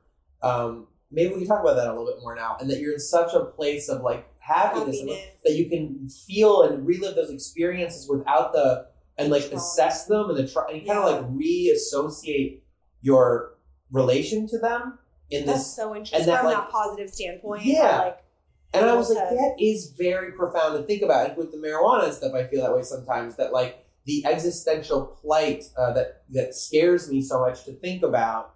Sometimes you can get outside of it and have these thoughts about like, wow, time. Like one thing that I think is so interesting to think about is like if the universe is infinite, which I don't think it technically is. I think. I guess we don't really fucking don't know. It might just be Yeah. expanding constantly. But if the universe is infinite, then truly every person is the center of the universe. You know, like that's so true. wherever That's your so, consciousness is, is the center of all things. Wow, that's crazy to think about. And that if you want to think about it, it is actually like you only experience existence from your one central point. Like you have a sphere of awareness that moves constantly, but that in your experience of reality, you are the center of all of it. And I do believe, like with marijuana and some things, it allows you to shift away from that center line and like observe yourself and other things from a perspective that isn't so blinded by your own personal Mhm. focus, you know? Right, that's interesting. there, there's this thing that they say, and I'm just getting really esoteric, and this made me think of things now. But there's this thing in this book about uh, it's called the philosopher and the wolf. And one thing they talk about in the introduction of the book is just like that wolves have always symbolized darkness. They they symbolize like the shadow in in in human nature, the dark side of human nature. And they were like, but a shadow can be created in one of two ways. It can be created by um, occluding the light, uh, you know, like by blocking it, and that's typically what the idea is of like, and it casts a shadow as a result that the wolf represents that it blocks the light, and it's a scary thing. But also, in his positing in the book, is that it's possible to you create a shadow by being a source of light. That there is no shadow until the light is present, and that makes us face our own shadow. And sometimes I think getting outside of myself like is is that you and there the book is to do with like that maybe wolves there's an example of them as a source of light that forces us to face some stuff about our Like like fear. simian instincts that are different than you know uh, that are different than canine ones but um but just that being able to observe yourself and move your source of light uh, so that you can look at the shadow you cast instead of just being the in the middle of it constantly. I don't know. I think it's like it's valuable. That's interesting. Anyway, that was a weird little tangent. no, I like Um.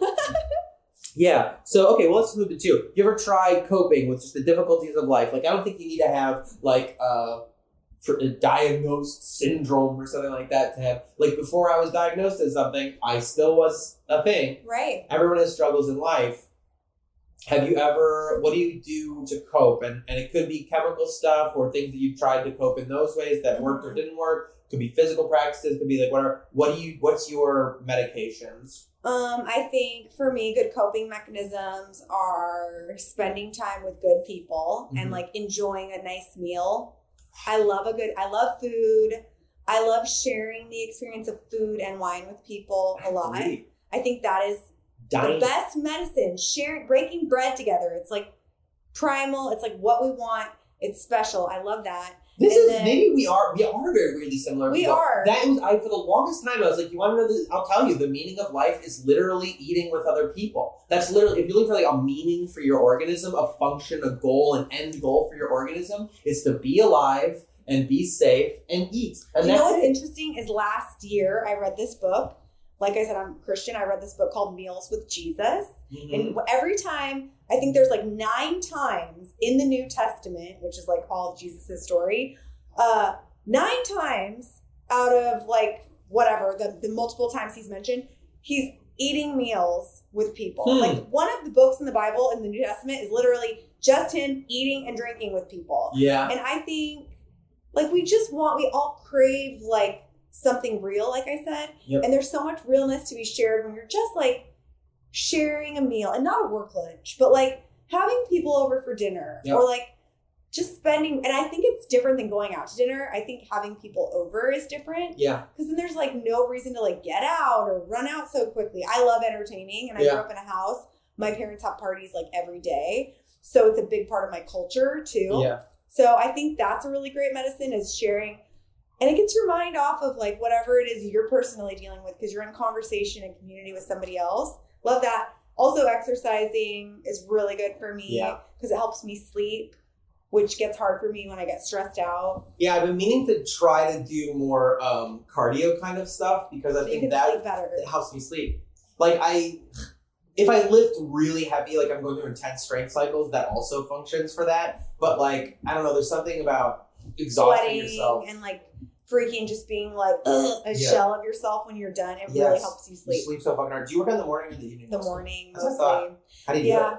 I it was hard. I'm not a morning person. I turned myself into one. Oh, cool. because I think you could be a lot more productive if you get up Yeah. early in the morning. At least for me. I think I think I'm like that. But that's my girlfriend said it was like I think you just have to face the facts that we're morning people. And I was like, I fuck that because I'm so tired. I don't like to get up. But it's true. So much more productive in the morning. It's just you have to be. And I heard like most actually really successful people get up early in the morning. So I turned myself into one. Good job. But now it's like six o'clock, and I'm like, is it bedtime? I know, but that, I'm not that's, even that's kidding. good though. I think that's awesome. You're you're literally you're like every time I, I watch those Vanity Fair things about a typical day in the life of typical whatever, and like Terry Crews and John Cena, all these like jacked fucking Dude, they guys. get up at like Dude, four in the 4 morning. 6 a.m.. They're crazy. But there is something about like.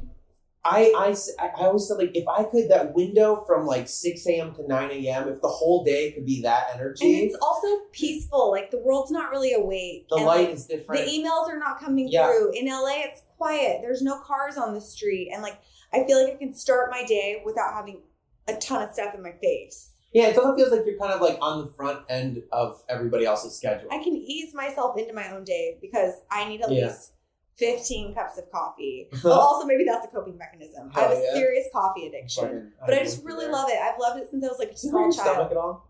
Um, no, I'm very blessed. Yeah, Hashtag blessed that I can drink all the coffee, eat all the cheese, Oh, yeah. Brussels sprouts, kale. You got good bowels. My bowels are really functioning. Bless you. I'm very, You're very lucky. grateful. You're very lucky. I know, I know, and I'm very grateful. You're very lucky. I hope you're happy. Truly, am. I am. Well, also though, I, I truly uh, more and more I'm like I think my bowels and stuff is like uh, I did like a blood allergy test last oh, you week. did. And it's like nothing, Oh. nothing, no allergies. Huh. And uh, celiac is a different test. I'll have Oh, to eat right. gluten for a month. Yeah. But like a- after eating a little bit of gluten and like I'm kind of fine. I'm like maybe it's all in my head. And the doctor was like, it's mostly psychological. It's mostly like you know I just think I process stress that way. So there's aspects of like maybe you just gotta Totally. fucking. Well, it's like some people like oh like stressful situation. I'll find like oh my back hurts or so why wouldn't it be that oh my bells are exploding? Like same concept. It's like Completely. contraction inside of your body that's happening, and I think it makes so much sense. Just clench your butthole whenever you're stressed. Oh my gosh, that sounds terrible. what if someone surprises you and it opens up quickly? You're No, I'm afraid of that every day. That's why I go to the bathroom so much. I have like a fear. Release. I have a fear that a rock will fall out of the sky and, I'll be unconscious and I'll just shit myself. Yeah, so I'm just trying to poop. I'm trying to get it all emptied out as much as I can. I'm like, let's talk about that. anyway, uh, what's something cheesy you find inspiring? Oh my gosh, something cheesy that I find inspiring. Well, I love cheesy stuff. I really do. I love Pinterest quotes. I don't have a mantra or anything, um, but I love. But I'm thinking about getting one. I'm thinking about it. I'm deeply thinking about it. I love fragrant candles, love that. and I don't know, like uplifting text messages. Just out of the blue. Um, yeah, isn't it nice when you're just like someone just texts you, "Hey, thinking of you. How are you? Here's blah blah blah." I love that. That inspires nice. me, and that's kind of cheesy. I think it's nice to try to like randomly send nice things to people you don't talk to all the time, like their pals, but like So true. you know, And one of the things that inspires me most that I'm afraid is becoming a lost art, and truly, well, two of the things that I want to inspire the next generation are pleasantries, please, thank yous, etc., and thank you cards. I think the I do. I think thank you cards are very beautiful. I don't have the diligence about them. I did buy myself a bunch of stationery one day, or but, you know, just like mail in general, like mail mail. so. Like my gosh, like can you remember the last time you got like a handwritten card in the mail? Like it's very uncommon, but when it comes, you feel like I'm so It's special. true. That is true. So that's some cheese I like. oh, fucking shit. That's some cheese. I'm gonna write you a letter after this. Okay, the number four. Yes. What is something dark? And this one I'm actually really excited dark. to ask Something you dark about me. Yeah, you don't, you don't, you're not a very dark person in general. Some people I have on this, and I'm like, and this is a silly question to ask. We're talking about dark stuff the whole time. But for you and other people, there are. What is something dark? What's the most goth thing about Josh? I think, like, kind of touched upon. I think sometimes the things I find my value in are not things I wish that I did. Like being someone who's just obsessed with like constantly going and going and going and going and going, but like, where am I going? What am I doing? like Why? achievement, like, Like, metri- I, yes. Metrics of success. Yes. And and also the interesting thing is, it's um, How does it manifest though? Like, is it just in ex- self like I've definitely had experiences. jealousy? No, because thankfully that's. I feel like I'm I've kind of just doing my. I feel like I'm just Yeah. doing my own thing. For me, it manifests in like I've had a few times in the past few years where I'm like, oh, you know how people like celebrities are always like so exhausted they're getting like checked into the hospital. I could see that happening to me. I I can I can now understand. I've had times when I'm like I call it my toddler moments when I'm just one moment away. I feel like on the edge, and Mhm. today's the day I'm gonna lose it and start crying or freaking out. And you're gonna have to just like put me in some sort of place for like on an IV or Yeah. something. So I that's the think this might be a syndrome or something among a certain population in LA that I just have gotten to know very well of these like high achieving women in this entertainment field. Um, because I know a few people like that. I have I'm very friends. close I have with, that I'm like, you're gonna die. And I have friends too that are have felt the same thing, and It's interesting because I've never detected that in you. Like some people, I can feel. Maybe it's just I'm closer to them. You know what I mean? But but like like um. So you're hiding it well. You seem to just kind of be good at. You know what I mean? Like Yeah. you're in your element. and I have like you know for the past however many years I've been working as a career person so hard, and I kind of decided a few years ago after like some other life experiences that I was like, you know what, I feel good about things, and I think it was two or three years ago I was like, this is the year I'm gonna get a life. I'm gonna start living my life. So I started telling everyone around me. I started telling my friends. I was like, hey, just want to let you know this year I'm getting a life. Um, and they were like, what? I'm like, they're like, no, you're not. You're like a workaholic. I'm like, no, no, no. This year I'm getting a life. It's happening. And it was a big transitional year for my life. I met my boyfriend. That was like, that. We're very serious. yes. And I told him when I met him, I'm like, so glad I met you. This is the year I'm getting a life. So like, if you want to be involved, that would be great.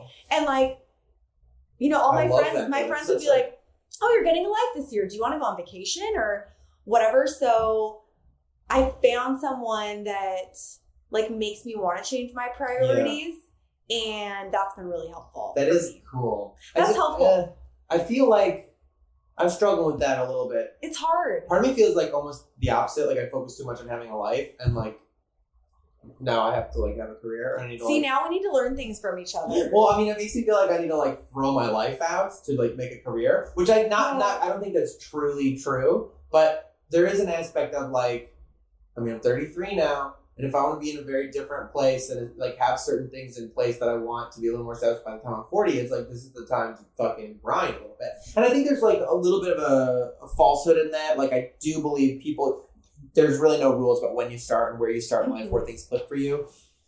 But yeah, that's maybe a larger topic for us to talk about or let's discuss about sometime because that I is know we is should like true. trade secrets. I'm really good at other. like doing nothing. I feel like and I'm really good at actually, enjoying my myself. family's really good at working hard and playing hard, like chilling hard. Yeah, Like, you know, my dad really busted his ass when he was young. Yeah. And started his family when he was young.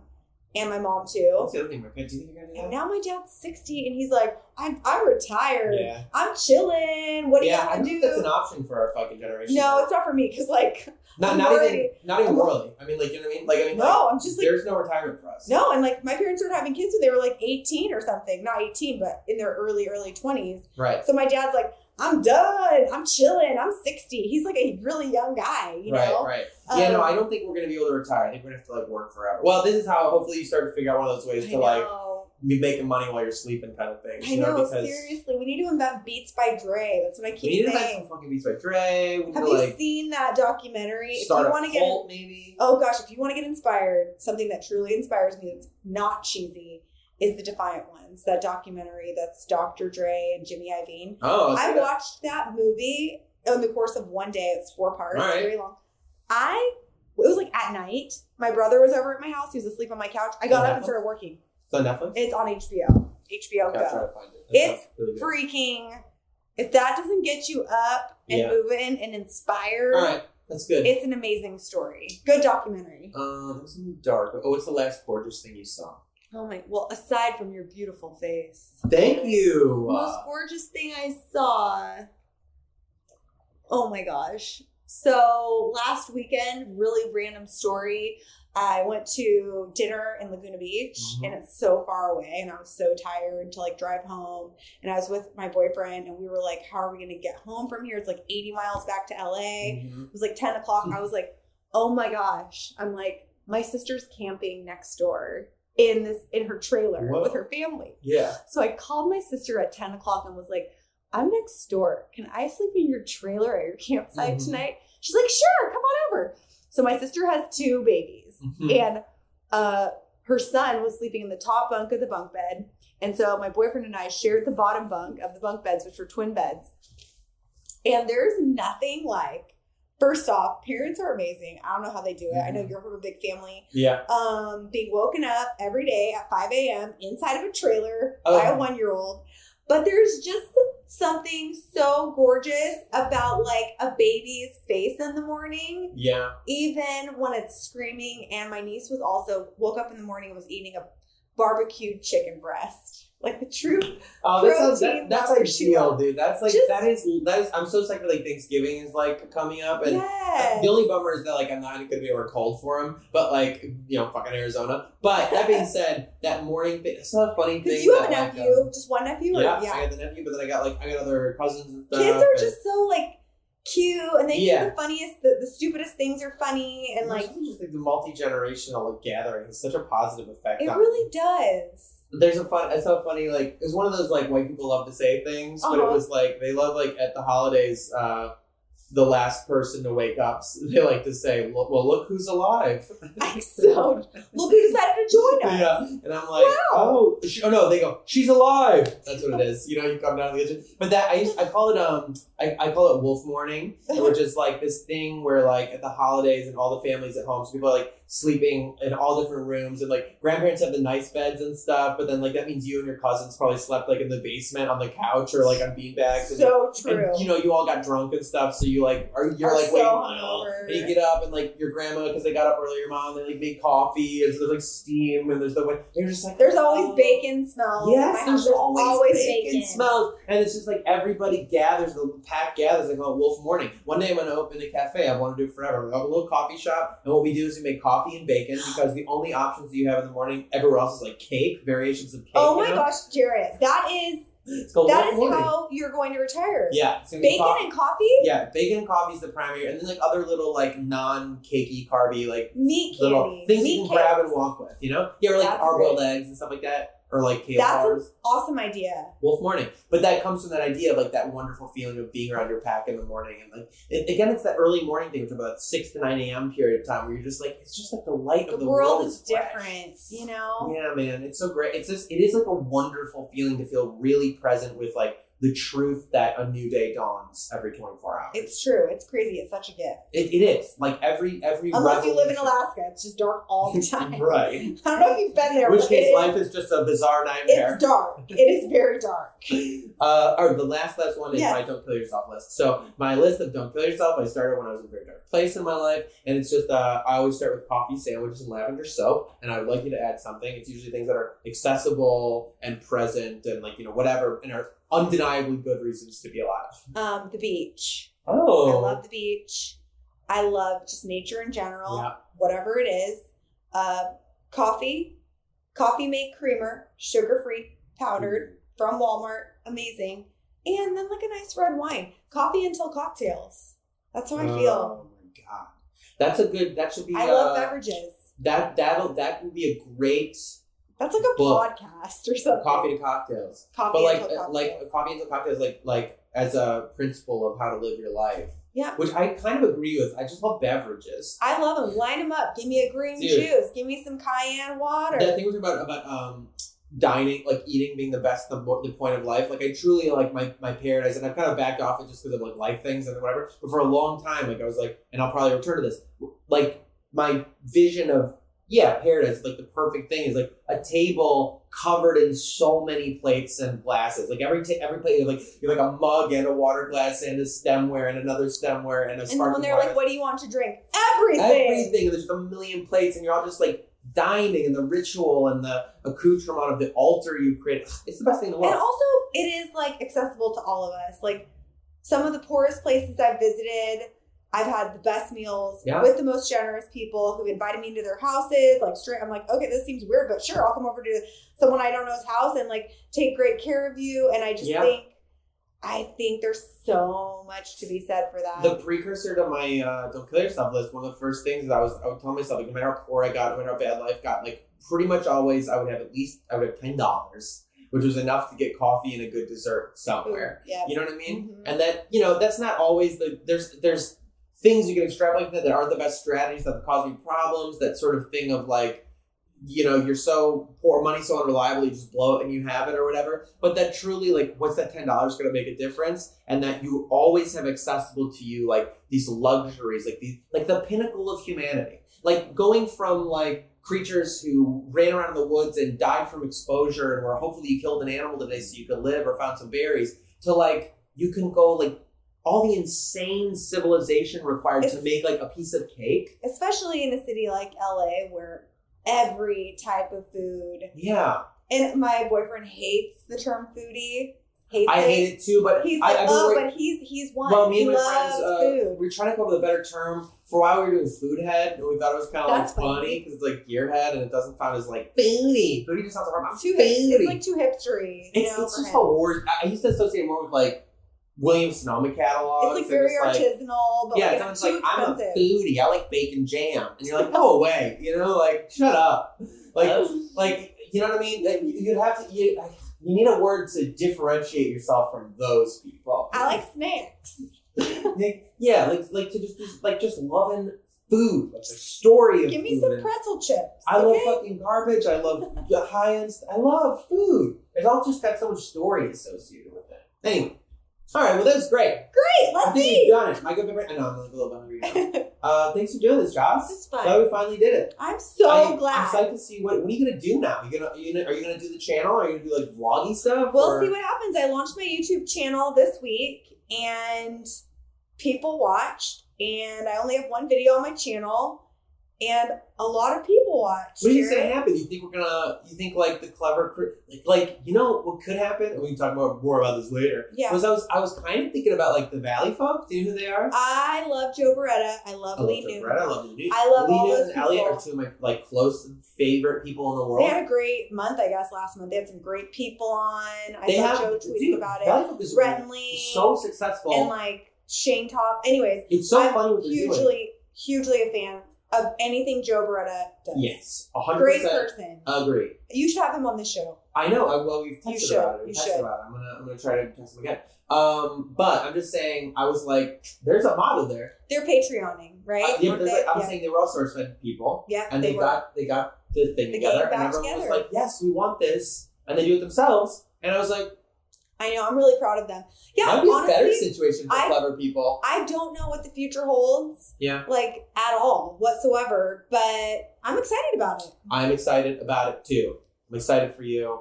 This is Thank you. Thank All you right, so I'm much. good. Salutations. Salutations. Uh, uh, uh, um, namaste. Greetings. Bye. Thank you for listening. If you have enjoyed the pod, check us out on patreon.com slash my good bad brain if you want to toss some dollar bills that way. And uh, if you know, think about leaving us uh, a, a nice review. Those are nice. They're they're lovely. Share us with a friend. Okay, take care of yourself. Hydrate. Bye bye.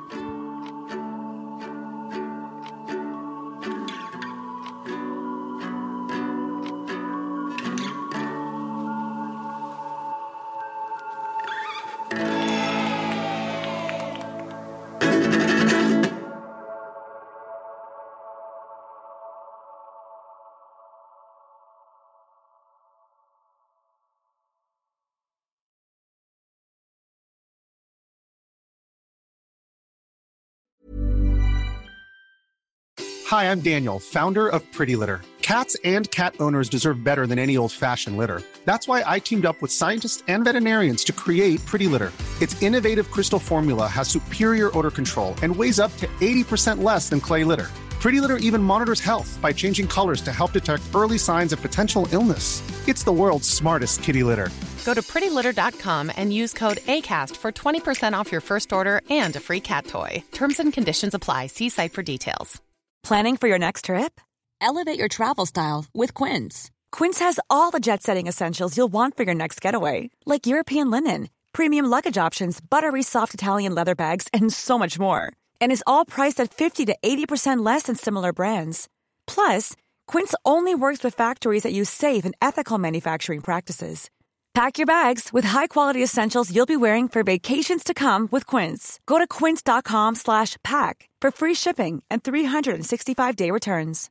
Imagine the softest sheets you've ever felt. Now imagine them getting even softer over time. That's what you'll feel with Boll and Branch's organic cotton sheets. In a recent customer survey, 96% replied that Boll and Branch sheets get softer with every wash. Start getting your best night's sleep in these sheets that get softer and softer for years to come. Try their sheets with a 30-night guarantee. Plus, get 15% off your first order at bollandbranch.com. Code BUTTERY. Exclusions apply. See site for details.